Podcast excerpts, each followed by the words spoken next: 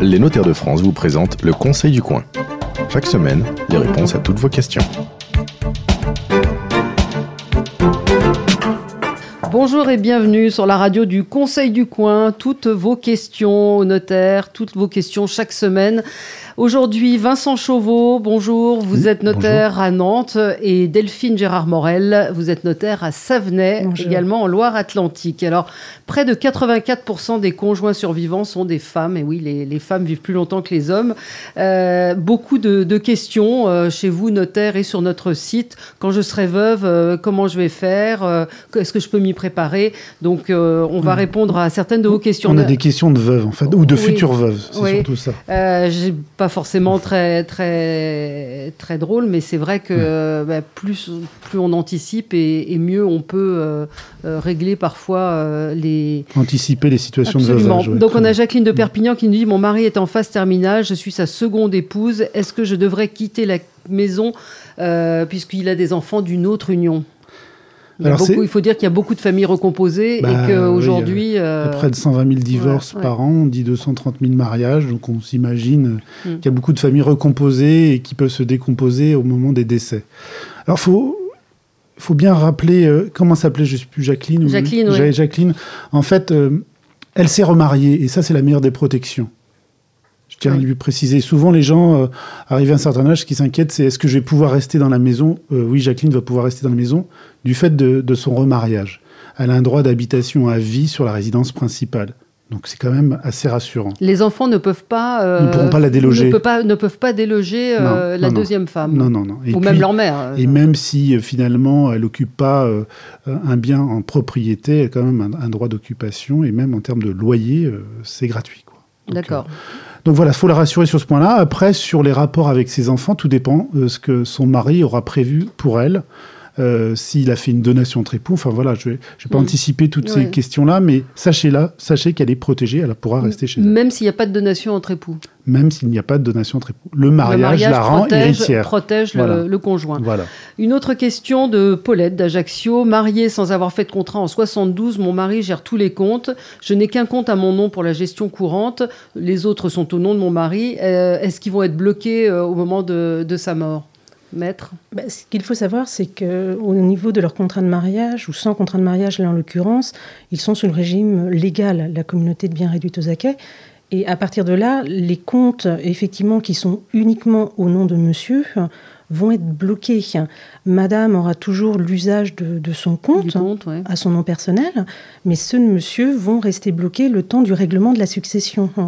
Euh, à partir de là, dès lors que l'acte de notoriété aura été établi, eh bien, le notaire pourra faire les démarches pour euh, transférer, on va dire, les, comptes au conjoint, mais également le partager dans le cadre de, la succession. Et là, c'est pas la même chose que pour la question précédente, c'est-à-dire que la, femme n'est pas héritière, l'épouse n'est pas héritière de, de, droit. Si, en fait, je crois que Delphine a été assez technique.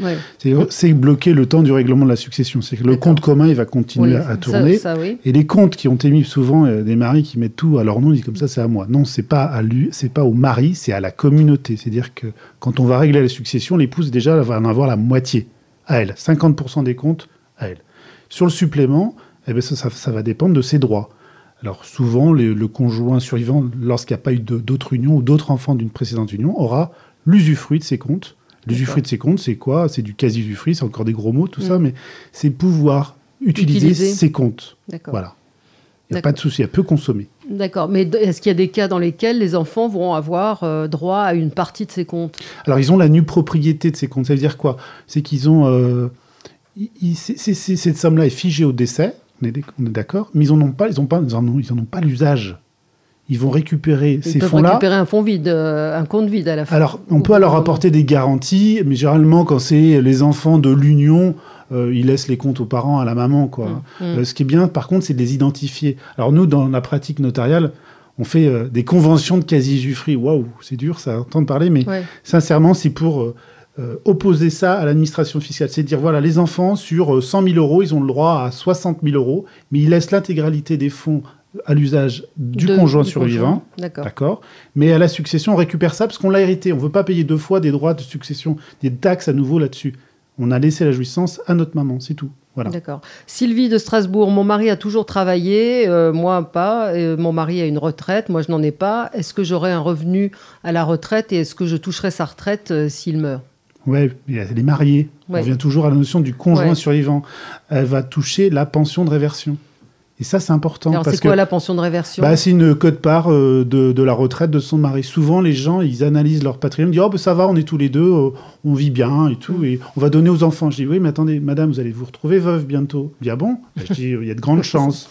Et vous avez pensé à, pour payer la maison de retraite hein, vous, vous, irez peut-être en EHPAD, vos, vos enfants vont peut-être pas vous soigner à la maison, c'est un peu fini cette époque-là. Et elle me dit Bah oui, ça va être un peu juste. Mais je vais avoir droit à quoi? Bah, Je dis Vous êtes marié, vous avez la pension de réversion. Quand vous êtes paxé, vous êtes en union libre, c'est-à-dire en concubinage, il n'y a pas la pension de réversion, sauf pour quelques régimes spécifiques. Mais le principe, c'est pas de pension de réversion si vous n'êtes pas remarié. D'accord. Donc ça, c'est important pour les, tous les gens bah, qui se paxent pour légaliser une situation. Ça suffit pas. Ça suffit pas. Mais la pension de réversion, elle représente combien de la pension du, oh, souvent, conjoint? Ça dépend. Des... Moi, souvent, je retiens 55%, mais ça dépend. Euh, dans ce cas de figure, je pense qu'on serait dans cet ordre-là. Moi, je suis pas une, complémentaire retraite. Hein, je suis que notaire. Oui. J'avertis des droits. Quoi, voilà. Sincèrement, si vous voulez allez voir votre complémentaire retraite, c'est le seul conseil. C'est le seul conseil, euh, c'est ceux, qui peuvent vous. Le régime de retraite et la complémentaire, c'est important. Pierre, euh, Pierre de Saint-Brieuc, j'ai financé la construction d'une maison sur un terrain de famille de ma seconde épouse. Mon épouse s'inquiète de ce qui va se passer au sujet de cette maison à mon décès. Bah oui, parce qu'il a financé, donc il a payé cette maison. Euh, le terrain appartenait à sa, à sa seconde femme, à sa, seconde femme. Donc elle a peur. En fait, je pense que j'ai compris un peu le sens de sa question. C'est la maison, elle est à moi, mais je sais que c'est mon mari qui l'a financée, il a des enfants d'une précédente union, comment ça se passe mm. Eh bien, elle s'est un peu enrichie quand même, cette dame. Mm. Et en fait, on a des comptes en, même, en moment du décès, on liquide, c'est-à-dire qu'on fait, les, on fait les comptes entre les époux, et ça, on appelle ça une récompense mm. quand ils sont en communauté, quand ils sont en séparation de biens, on appelle ça une créance entre époux. Et tout ça, ça se valorise, et ça se valorise, et si les enfants réclament au moment de la dissolution, le, remboursement de cette récompense, elle est forcément en difficulté. Ah oui, ça va être très compliqué. Très compliqué. Et, comment, comment on se prémunit de ce genre de... Alors, je vais la rassurer, elle a encore le droit d'usage d'habitation, mais elle a malgré tout cette récompense. Et sincèrement, c'est pas facile. Moi, je c'est un cadeau empoisonné. Hein. On fera une émission sur les familles bah, recomposées parce que ça pose quand même bah, un certain nombre de questions. Pour synthétiser mon, mon propos, c'est que le droit en France, il est fait pour l'héritage par le sang, hmm. pas par les sentiments. Et ça, aujourd'hui, on n'a pas de statut de famille recomposée. Fiscalement, c'est très difficile, et juridiquement, dans cette situation-là, c'est un sinistre pour le, mm. second, le, second époux. Il y a énormément de questions sur l'héritage euh, ou le ou déshérité des enfants. Là, on en a une, je ne vois plus ma fille, c'est Jean-Marie d'Annecy. Je suis fâchée avec elle, j'ai vendu ma maison et j'ai tout mis sur une assurance vie euh, au bénéfice donc de ma seconde épouse et je veux déshériter ma fille. Est-ce que ça protège ma seconde épouse et est-ce que euh, ma fille ne touchera effectivement rien? Alors là, il a, mis sa seconde épouse en danger. Parce qu'il croit avoir bien fait, utiliser le mécanisme de l'assurance vie. Et ça y est, il n'y aura plus rien sur mes comptes, ma seconde épouse aura tout. Eh ben, non, il l'a mise en danger parce que justement, il a tout mis. Et les enfants du premier mariage pourront remettre en cause cette assurance vie. Alors il y a des petits artifices hein, mm. pour euh, déshériter ses enfants par le mécanisme d'assurance vie. C'est pas moi qui le dis, c'est la jurisprudence. La Cour de cassation dit euh, bah, si euh, au fil du temps, monsieur met de l'argent, mais pas tout d'un coup, mais au fil du temps, non, non, c'est validé.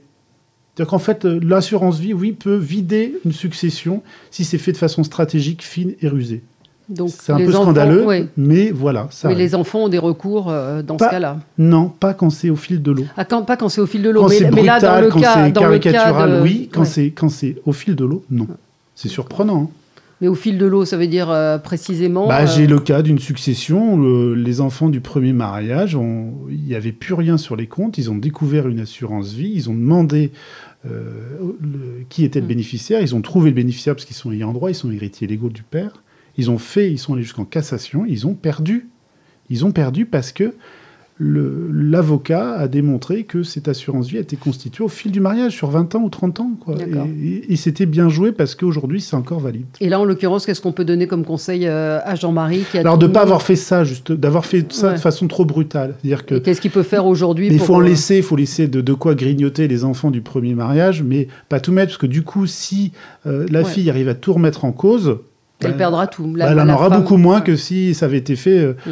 De façon beaucoup plus fine avec sur les conseils du notaire. Enfin voilà, je vois mm. un peu les notaires, mais c'est le principe hein, quand même.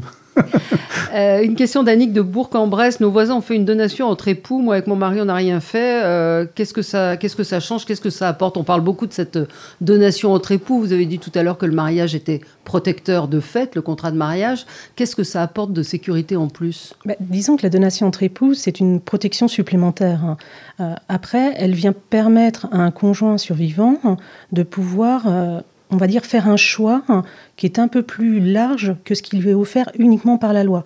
Par exemple, aujourd'hui, deux personnes mariées avec des enfants issus de leur union, la loi lui permet d'opter soit pour un quart en pleine propriété de la succession, soit la totalité en usufruit. Mhm. Mais ce choix, il est très vite euh, restreint dès lors qu'on a des enfants qui ne sont pas issus de l'union. On ne peut opter que pour le quart en pleine propriété de la succession. Donc c'est aussi cette donation entre époux, je vais dire, un moyen de, protection euh, à l'égard des, familles recomposées, puisqu'elle permettra toujours d'avoir bah, le choix de la totalité en usufruit de la succession, à défaut, je pourrais opter pour ce qu'on appelle, nous, communément, la quotité, la quotité disponible. Qu'est-ce que c'est la quotité disponible C'est le maximum entre époux. Ouais. D'accord. C'est un quart en propriété, trois quarts en usufruit, hein, c'est ça C'est cela. Et puis après, de la pleine propriété euh, également qui pourra être transmise. Donc il y, a trois choix qui, euh, qui seront offerts aux, conjoints survivants. Euh, lors du règlement de une protection supplémentaire. En fait, c'est faut l'analyser. En fait, faut écouter forcément en cadre mariage si les parents euh, euh, veulent parce que de la donation entre époux peut aussi déshériter pour partie des enfants du premier mariage. Et parfois, dans le cadre mariage, le père ou, ou l'épouse ne, veut, ne veulent pas déshériter les enfants du premier mariage. Donc aussi, on peut faire ça par testament pour arbitrer, déshériter euh, le conjoint, mais lui offrir des droits qu'en usufruit. Et la donation entre époux, ça peut être aussi utile dans le cas d'une famille d'une seule souche, hein, excusez-moi, qui n'a mm. pas d'enfants d'autre union, parce qu'en fait, c'est une question d'assiette. Je ne vais pas aller plus loin parce que ça devient technique, mais quand on a une donation, donation entre époux, c'est le maximum mm. en termes de protection. Il faut savoir, alors il faut savoir quand même qu'une donation entre époux est révocable par l'un des deux sans que l'autre soit au courant. Oui, par simple testament. Oui, donc ça, c'est euh, faut aussi faire attention. Oui. non, mais il faut, une question de confiance. C'est une question de confiance, voilà. Non, mais il faut le savoir. On peut être déshérité sans le savoir. Voilà, ça arrive. Euh, je suis mariée, j'ai deux enfants issus de mon mariage, mais j'ai un enfant issu d'une relation euh, passagère il y a 20 ans. Je ne sais pas ce qui va se passer à mon décès pour mon épouse, avec qui je suis mariée pour 40 ans. Elle, depuis 40 ans, elle ne sait pas que j'ai cet enfant. Donc ça, c'est l'enfant qui, l'enfant naturel qui ressurgit au moment de, l'héritage. Ouais, c'est soit la paternité imposée ou la paternité d'une relation amoureuse, mais c'est pas. C'est pas, pas facile, c'est vraiment à gérer. Nous, quand on a, on a ce cas de figure, souvent on incite euh, euh, le père, euh, parce que oui, c'est souvent l'histoire d'un homme. Hein, la maman, c'est toujours le nombre d'enfants qu'elle a eu. Un père, pas toujours. C'est un peu, c'est un peu triste, mais c'est ça. Et on leur, on leur conseille de révéler la paternité, la reconnaissance par testament, à minima, pour simplifier. Et puis, surtout, il faut qu'il soit conscient que son épouse va pas hériter de la même chose avec la présence de cet enfant. C'est-à-dire ne pas dire c'est fragiliser la famille, on va dire, euh, réelle, enfin officielle, on va dire, la famille officielle. Et donc je pense qu'il faut qu'il faut qu'il protège son conjoint, soit lui donner plus d'usufruit, et puis expliquer pourquoi il y a cet enfant. C'est-à-dire que s'il n'a pas le courage de le dire de son vivant, qu'il l'explique avec ses mots dans son testament. C'est important. C'est un peu dur, non? Bah sincèrement, euh, ça, arrive, hein, mais de plus en plus. Hein, plus en plus. Moi, j'ai eu le cas cette semaine. C'est pas. Alors parfois, c'est des paternités imposées. Oui. C'est-à-dire que, alors j'étais peut-être un peu politique, on couperait, mais euh, moi j'ai eu le cas d'un homme euh, cette semaine. Ben, c'est une paternité imposée. Alors je ne vais peut-être pas raconter son cas par, par question d'anonymat paternité imposée, c'est que voilà, les avocats qui défendent ces sujets-là disent toujours la femme a, le droit à l'IVG, elle a le droit de choisir d'être mère ou pas, mm. mais pas le mari. Mm. Finalement, le mari, on demande pas l'homme ou l'homme, on lui donne, demande pas son choix. C'est un choix forcément de la, de la maman. Et souvent, voilà, il y a des combats aujourd'hui qui sont menés là-dessus. Une dernière question, Chantal de Bordeaux. Mon mari est parti de la maison il y a 5 ans. On n'a pas fait les papiers du divorce parce que ça coûtait trop cher. C'est le cas de, beaucoup de couples. Bah parce qu'il y a des taxes, hein, ça, fait monter la note. Et si, je, si je meurs, qu'est-ce qui va se passer? Bah, il va se passer que si elle n'a rien fait, son, mari avec qui elle n'avait plus de vie plus, il va, il va hériter tout simplement. C'est-à-dire que toute sa nouvelle vie, finalement, c'est son premier conjoint. Enfin, c'est toujours son conjoint. Ils sont toujours dans les liens. Il va, il va hériter. Donc, faut déshériter. Il faut faire un testament par deux notaires on met tout à plat, on enlève tout ça et c'est pourquoi de notaires Chacun son Parce que pour déshériter son conjoint, il y a tout un tas, il y a les droits viagers d'habitation, c'est que seulement uniquement par un testament. Vous imaginez, mm. elle habite dans une résidence, euh, on mm. considère que c'est la résidence principale, il y a ce droit viager, son, son ex, là, euh, il peut revenir, il peut revenir tous les jours, coucou, c'est moi, j'arrive. Et c'est obligatoirement un testament authentique. C'est pour ça qu'il doit être reçu par deux notaires. Par deux notaires. Notaires, Voilà, merci à tous les deux. Je vous rappelle que vous pouvez nous envoyer toutes vos questions par mail à conseilducoin.gmail.com. C'était le Conseil du Coin avec les notaires de France. Pour poser vos questions, rendez-vous sur la page Facebook du Conseil du Coin.